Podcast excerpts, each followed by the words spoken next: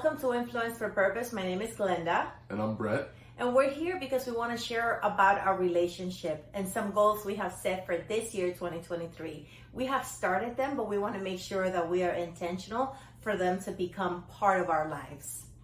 Yeah, we're here uh, to talk about our relationship journey. So, this first video, we're just kind of introducing us. We've been together 2023, we'll make it 20 years and we wanted to talk about our journey in hopes that it can help some of you guys out there. This is a disclaimer. I just want to let you know that we are not professionals. This is just our journey and what we have learned. And we've only been married 20 years. There's couples who have been together longer than we have that have super great advice. And we look to those couples for advice, but we just felt in our hearts to share this with you guys. And how did we meet, Brett? We met on Match.com. Yes, we are a Match.com success story. So, what are those goals that we want to share with the people? Yeah, so even though we've been together 20 years, it hasn't always been smooth. And in fact, we still need help and always need help in making our relationship work. So, the first goal that we've got for 2023 is improve communication.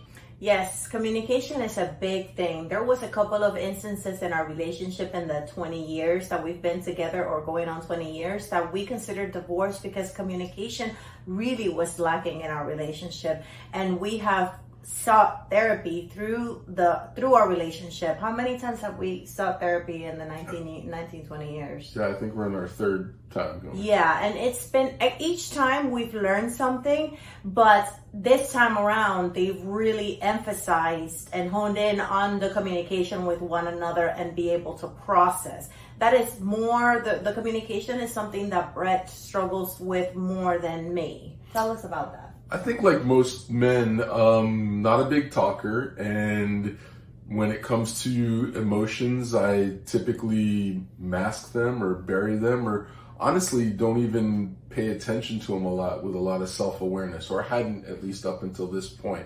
So this year, really making an effort to pay attention to my emotions and to talk about them when I'm having them so that you know better what's going on and it can open up some conversation rather than me just stuffing them down and, and causing uh, issues later because of that. Which leads me to our second goal, and that goes along with communication, which is timing. And that is what I struggle with. Brett is a person that likes to compartmentalize his day, and I can't just go up to him at any time of the day to discuss a matter. I have to find the right time to talk to him, and I have not always been good at it. Yeah, I'm a scheduler. So if I'm in work mode during that time, I'm focused on those tasks. And if we've got time set aside later for a date, I'm expecting to talk about things then. But when you come up to me maybe in the middle of my work day, it's an interruption and I feel distracted because I've got things to do at work and also I'm not fully there for the conversation. So communication and then timing of that communication is goal number two.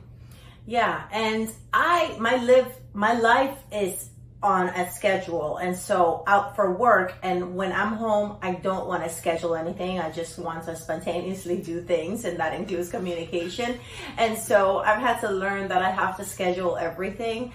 Um, and so that is very challenging. But we've been able to work it out and you know some of the things that we ha- uh, that i have done is just you have a minute or whenever you're ready or um, can we schedule this time? And try to keep up with those scheduled times that we have set aside for us to have either a venting session or a prayer time or a discussion to be able to help each other process whatever it is that we're going through.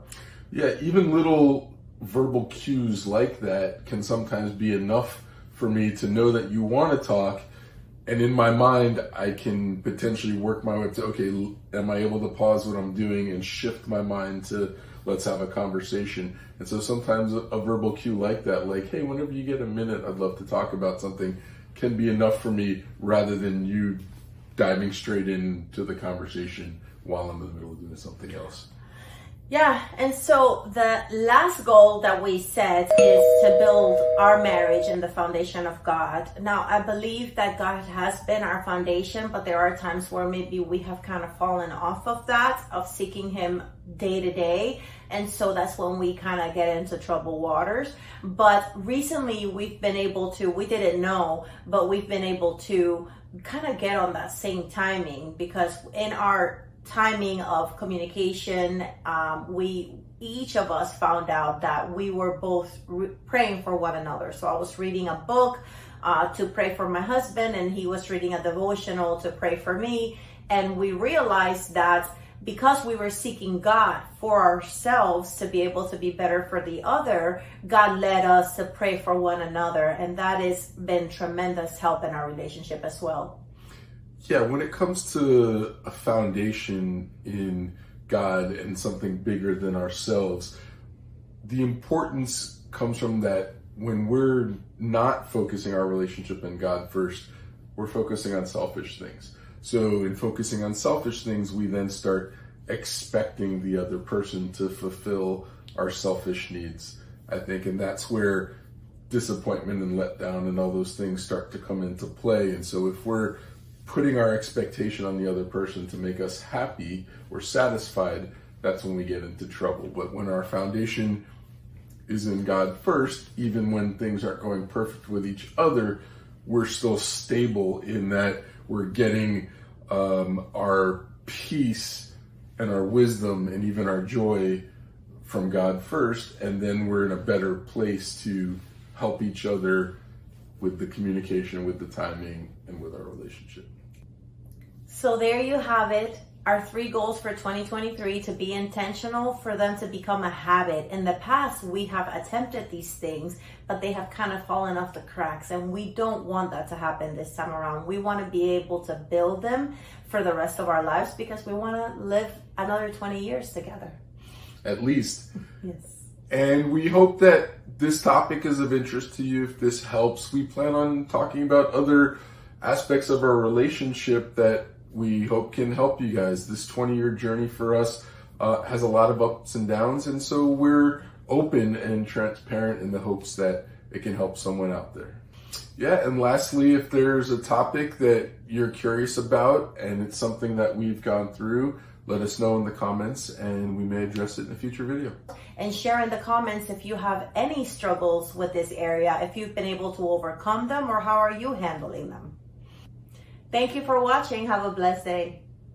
Bye. See you next time.